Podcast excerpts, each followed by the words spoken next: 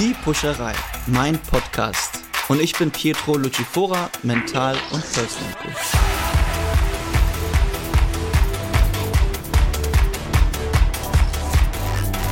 Herzlich willkommen, Pietro.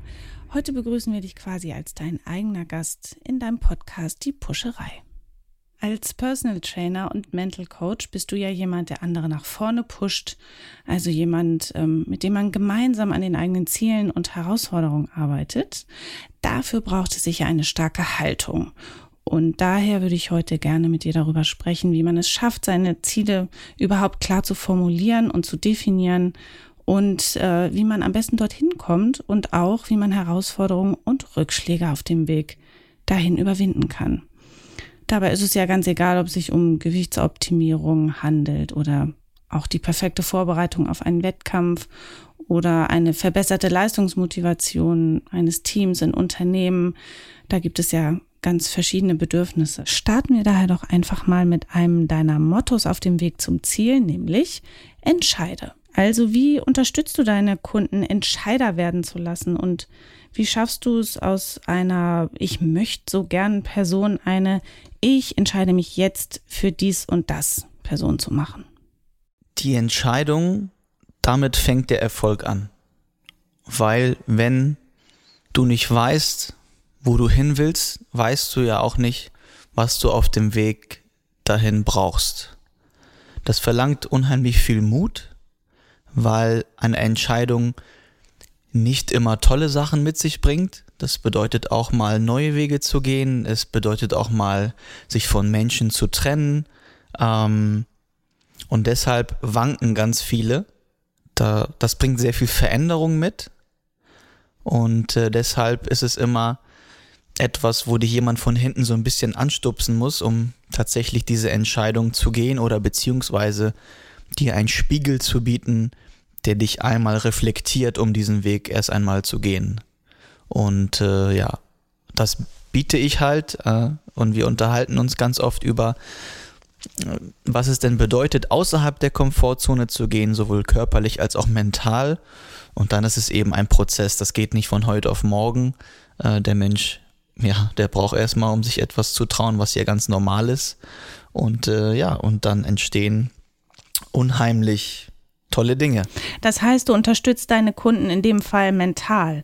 Aber kann ich das auch irgendwie auf die sportliche Leistung widerspiegeln? Was machst du dann mit ihnen, um sie zu unterstützen?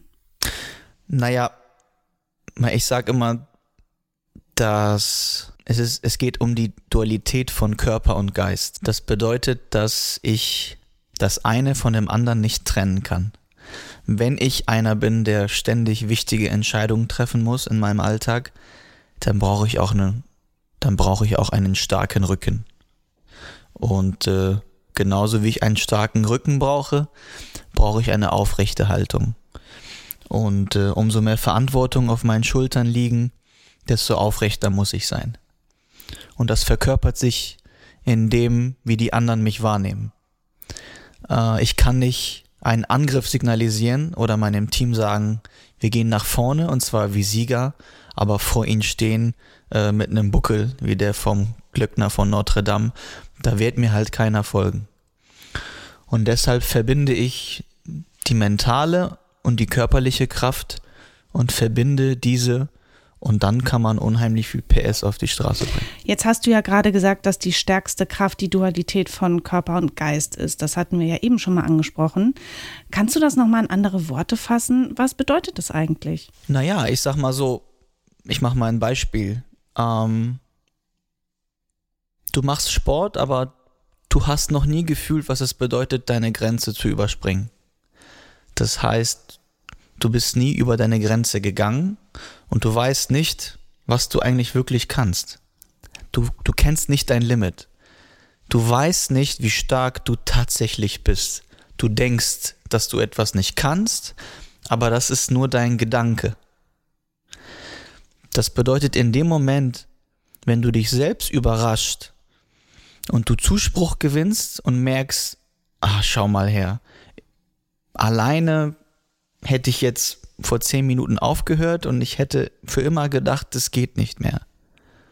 Und in dem Moment, wenn du deine Grenze übertriffst, was nicht bedeutet, dass du ständig dich überlasten sollst, sondern einfach nur, dass du dich forderst und ein Stück drüber hinausgehst, du eben erfährst, dass du eine ganze Ecke mehr kannst, als du eigentlich dir jemals zuvor zugetraut hast. Bedeutet das, dass ich mich erst einmal körperlich stark machen muss, um dann auch mental stärker zu werden?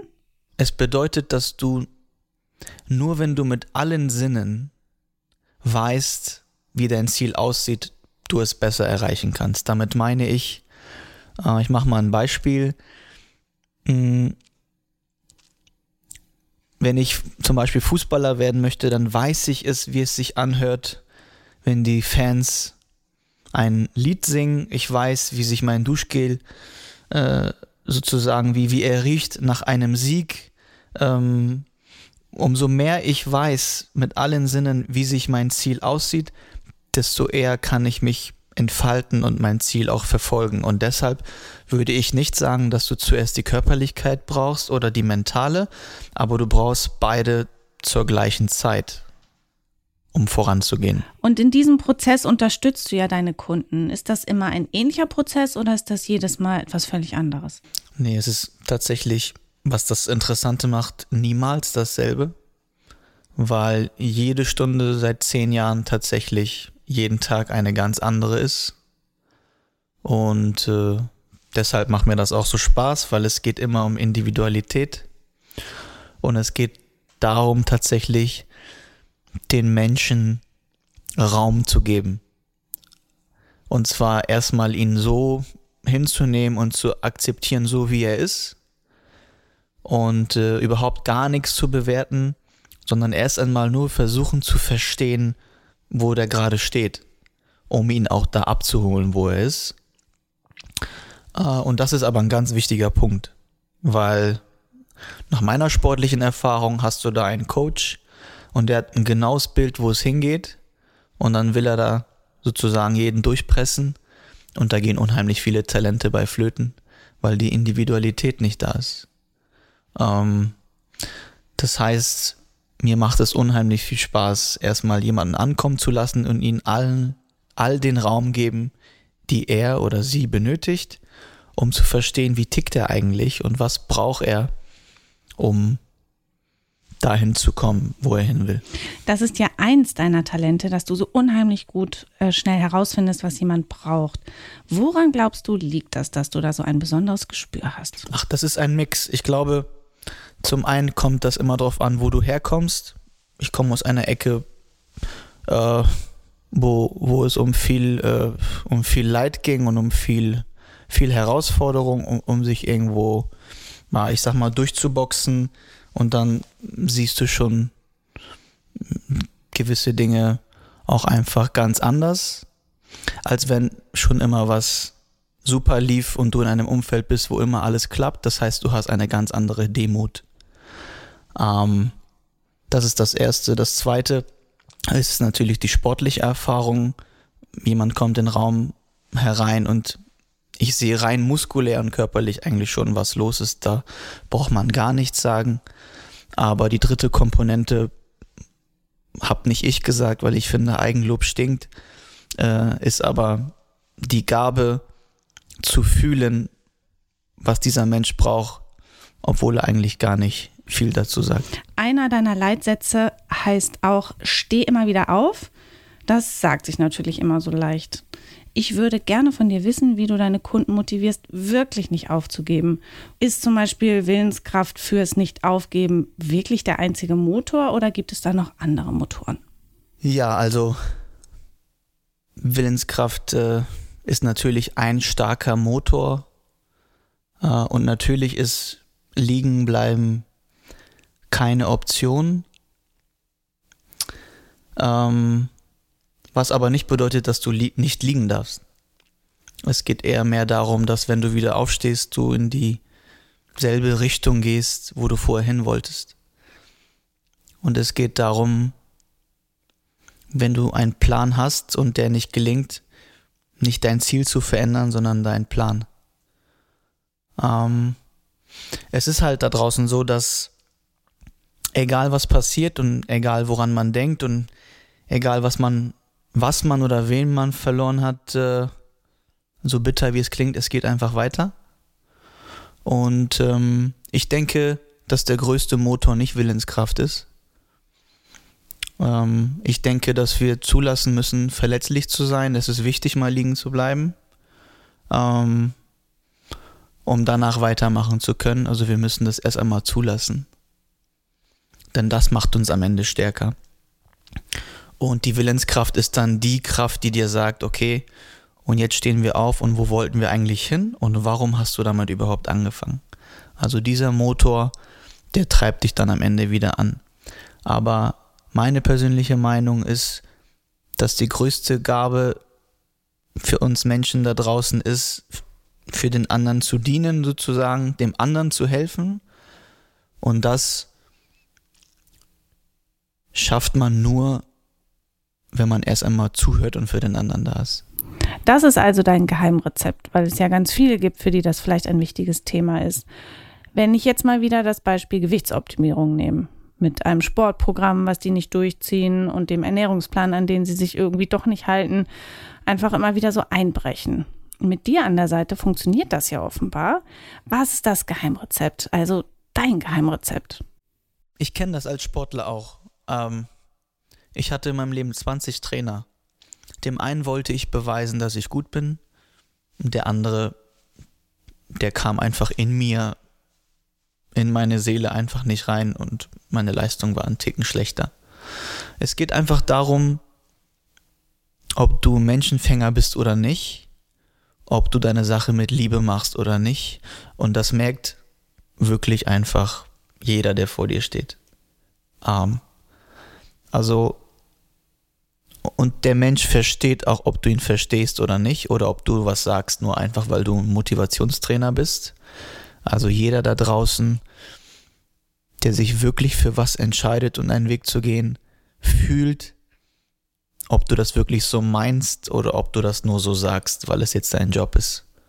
Und äh, deshalb habe ich gesagt, das ist eine Gabe und mein Steckenpferd ist, dass der Mensch das annimmt, was ich sage. Wer hat dir denn persönlich aus deinen Krisen geholfen oder hattest du auch einen Mental Coach, der dich an die Seite genommen hat? Zum ersten habe ich eine, ich sag mal, sehr strenge Erziehung gehabt, die sich äh, aus meinem Großvater und meiner Lieblingstante, wie ich immer sage, äh, herauskristallisiert hat. Und zum Zweiten äh, war es der frühe Sport, der mir gezeigt hat, wie man aufsteht, wenn es weh tut. Das heißt, du hast das alleine gemacht? Nö, ich habe das nicht alleine gemacht. Ich hatte ganz klare, ich hatte zu Hause ganz klare Regeln und äh, mein Opa stand da und der war der Dirigent. Und ich wusste aber auch, was die Konsequenzen sind, wenn was nicht in die Richtung läuft, äh, in die sie soll. Und das war die harte Seite. Und die unheimlich empathische Seite war eben meine Tante. Die war in jedem Training da, die war in jedem Spiel da, die war da, wenn es mir nicht gut ging. Die hat halt zugehört. Von meinem Opa hatten wir alle mehr Angst. Und das ist das, was hemmt. Also ich finde, das Brechen da draußen zu gar nichts führt. Äh, man funktioniert zwar, aber du funktionierst als gebrochener Mensch und das bedeutet, dass du nie großartig eigene große Wege einschlagen kannst, weil du voller Angst bist und nie in der Lage bist, eigene Entscheidungen zu treffen, die mutig sind, weil du ja quasi immer auf eine Erlaubnis wartest oder äh, dich schnell einschüchtern lässt, sobald der Erste sagt, das funktioniert nicht. Und äh, die Seite meiner Tante, dafür bin ich sehr dankbar, weil das ist, finde ich, der Kern. Äh, zuhören, mir das Gefühl geben, dass sie an mich glaubt, und mich so wachsen zu lassen und nicht immer ständig dazwischen grätscht, sondern mich einfach mal machen lässt und mich aus meinen eigenen Fehlern lernen lässt. Und das war für mich eine, ja, eine, eine wichtige Phase mit, mit guten Werten auch mit den anderen umzugehen. Und deshalb habe ich das auf gar keinen Fall alleine gemacht. Aber das war so der Mix von böser Opa, gute Tante. Ich würde so gern von dir hören, warum du Rituale für so wichtig erachtest und was für Rituale du selber praktizierst. Die Rituale, die sind dazu da, damit du als Profi, ganz egal was du machst, etwas machst, ohne mehr drüber nachzudenken. Wenn sie jetzt sofort mit hohem Tempo passieren müssen, das macht den Profi ja aus. Das bedeutet, wenn ich jetzt auf dem Platz bin und wir nehmen zum Beispiel einen Fußballer und ich soll eine Flanke schlagen, dann darf ich nicht mal überlegen, ob ich jetzt die Innenseite nehme oder doch den Spann oder mit wie viel Kraft setze ich denn eigentlich ein. Das heißt, ich muss den Ritual haben im Training, 350 Bälle zu schlagen und sie kommen, egal was für eine Windstärke da ist, genau auf den Mittelpunkt. Und das macht am Ende jemanden aus, auf den man sich verlassen kann.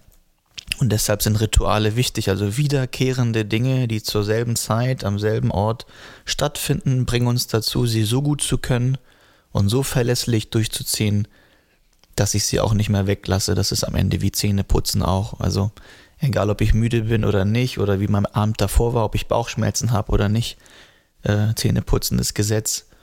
Und deshalb ist es wichtig, aber nicht nur mit dem Ritual, sondern auch mit der nötigen, ja, ich sag mal, Begeisterung diese Dinge zu tun, die machen uns stark. Was hast du persönlich für Rituale? Naja, also ich habe früher das Meditieren zum Beispiel belächelt. Im Sport neigt man schnell dazu, Esoterik zu belächeln. Äh, ich habe festgestellt, dass die innere Ruhe meine stärkste Kraft ist und deshalb zum Beispiel äh, jeden Abend vorm Schlafen habe ich ein 10-Minuten-Ritual, wo ich mental gewisse Dinge durchgehe und meinen Puls so runterfahre, dass ich gut schlafen kann. Und das ist gut, weil ich seitdem mit Puls unter 50 schlafe und ähm, mir das einfach unheimlich viel Kraft gibt. Das ist zum Beispiel ein Ritual. Ich muss nochmal auf das Thema Gewichtsoptimierung kommen. Da sind Rituale auch besonders wichtig, oder? In der Gewichtsoptimierung ist es total interessant, weil es gibt unterschiedliche Gründe, warum jemand ein zu hohes oder auch ein zu niedriges Gewicht hat. Uh, sowieso alles, was wir haben, hat einen Grund. Und ähm, bei der Gewichtsoptimierung explizit, wenn es jetzt um Gewichtsreduktion geht, in dem Fall, ähm, ist es erstmal wichtig, den Druck rauszunehmen. Äh, weil egal was für einen Druck du hast, oder egal welche Diät du dir vornimmst, das ist zum, also das ist zum Scheitern vorbestellt. Das bedeutet, dass man zuerst tatsächlich über Werte spricht.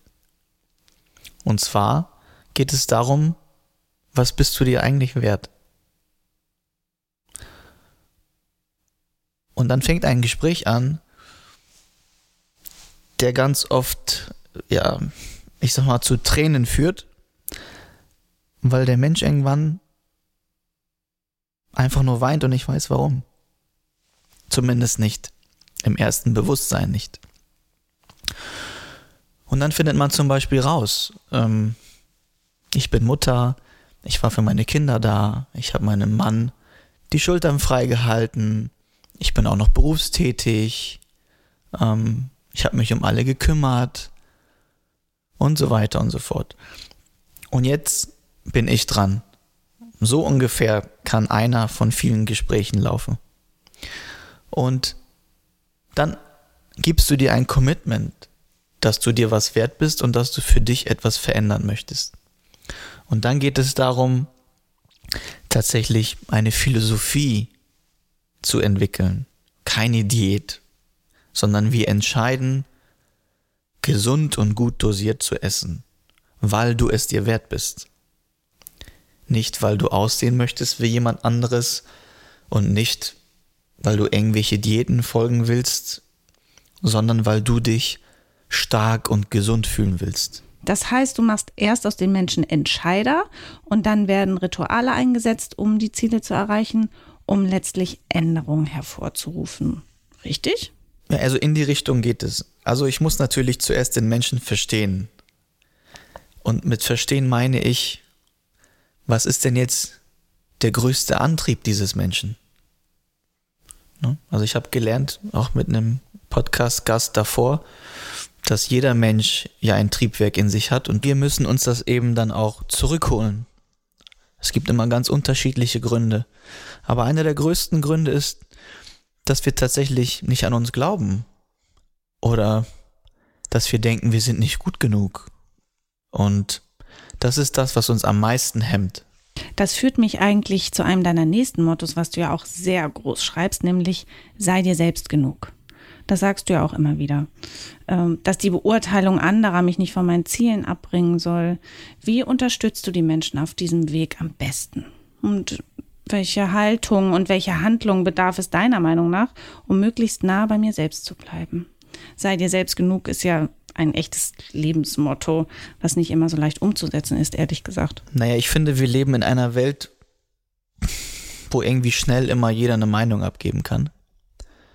Kann mal gut sein, kann mal schlecht sein, aber wir kennen natürlich den Spruch, viele Köche verderben den Brei.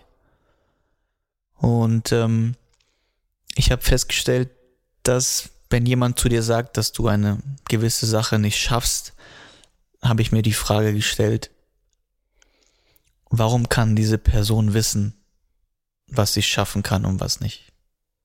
Also, was hat diese Person mir gegenüber bereits an Erfahrung gesammelt und warum will die mich brechen? Also, unsere Welt da draußen ist so unheimlich groß und es gibt so viele Türen. Und wenn einer sagt, das passt nicht oder du gehörst nicht in unser Team, dann heißt es doch nicht, dass du nichts Besonderes bist. Dann heißt es doch einfach nur, du passt nicht in seine Planung, nicht in seinem Team. Aber jemand anderes nimmt dich ja vielleicht mit offenen Armen an und da bist du sogar vielleicht der absolute Topscorer in deinem Team, der Motivator. Und auch da geht es wieder um Haltung. Also mit welchen Werten gehst du denn voran? Und die größte Kraft steckt in unserem Bauch. Und wenn du an etwas glaubst, das hat ja etwas mit Energie zu tun, dann glaubst du das ja nicht einfach so, das kommt ja irgendwo her und man sollte eben auf seine Instinkte hören. Und darüber spricht man dann. Oder spreche ich dann mit meinen Kunden. Also wir nehmen das dann auseinander und dann ist es tatsächlich immer die Frage, was hast du vor? Warum denkst du, dass es nicht geht? Und dann ist es immer interessant, denkst du, dass es nicht geht oder geht es wirklich nicht? Und bei dieser Frage kommen wir immer bei rum, dass der Grund, warum es nicht geht, nur eigene Glaubenssätze sind oder weil der und der mir kein gutes Gefühl gegeben hat, weil der und der nicht an mich glaubt. Und davon sollte man sich frei machen. Und das hilft natürlich, wenn du jemanden an deiner Seite hast, der dir unter die Arme greift und dir nicht sagt, was du zu tun hast, sondern mal ganz sachlich mit dir überlegt, woran liegt es eigentlich wirklich und welche Entscheidung solltest du treffen? Eine letzte Frage, zumindest für heute. Was motiviert dich so wahnsinnig daran, andere stark und stärker zu machen? Naja, ich wollte schon seit, seitdem ich drei war, Fußballer werden. Und ich habe erfahren, wie es ist, so viel Selbstvertrauen zu haben, dass ich mir sogar getraut hätte, gegen eine ganze Mannschaft alleine zu spielen. Das bedeutet ja nicht, dass ich gewinnen würde, aber das bedeutet, dass ich mit einer Haltung in meine Sache gegangen bin. Ich war so überzeugt von mir, dass ich mit Mannschaft natürlich immer glänzen konnte. Und dann bin ich auf einen Punkt gekommen, wo ich in eine Mannschaft gekommen bin, wo fast jeder so gut war wie ich. So, und jetzt wird's aber interessant. Du bist in einem Umfeld, wo du nicht mehr, ich sag mal, nicht mehr herausstichst, weil du in einem Verein gekommen bist, der leistungsorientiert spielt. Trotzdem bist du ja gut. Du bist auch nicht schlechter als die anderen, sondern gleich. Natürlich hat der eine und die andere Stärke, aber du bist nicht schlechter. Du bist nur nicht mehr der Allerbeste, aber du bist trotzdem gut. Und dann kommt noch ein Trainer dazu, der sagt, du Pietro, was ist denn eigentlich los mit dir? Du triffst das Tor ja nicht mal aus drei Metern. Und was steht denn eigentlich da hinten in 50 Metern bei dem Typen auf dem Rücken? Und du sagst, Vielmann, hm, also was mit den Augen hast du nicht. Also wenn ein Coach so mit dir spricht, frage ich mich, warum ist der Coach geworden? Warum fragt er mich nicht, warum ich so unsicher bin vom Tor? Warum versucht er mir keinen Druck zu nehmen? Und dieser Trainer hat es tatsächlich dazu gebracht, von der Einstellung, ich spiele mit elf Spielern alleine zu, ich treffe das Tor von drei Metern nicht ohne Torwart. Und äh, damit habe ich lange an mir knabbern müssen, bis ich irgendwann dann trotzdem mein Ziel erreicht habe. Und durch meine Verletzung, die ich hatte, wo ich dann meinen Sport nicht mehr betreiben konnte, war ich ja in einer sogenannten Distanz, wo ich andere beobachten konnte. Und ich erkannt habe, was ich denn machen oder sagen kann, um sie nicht in so ein Loch fallen zu lassen. Denn es bringt den Menschen nicht sozusagen, äh, ihn zu brechen oder ihn irgendwie bloßzustellen oder der Mensch geht mit Komplimenten nach vorne. Den muss man motivieren. Natürlich darf man auch die Dinge, die nicht funktionieren, äh, nicht einfach wegfallen lassen, weil die sind einfach wichtig, aber es geht einfach um, um die Art und Weise und wie ich wertschätzend an diesen Menschen herangehe, ohne ihn eben zu brechen.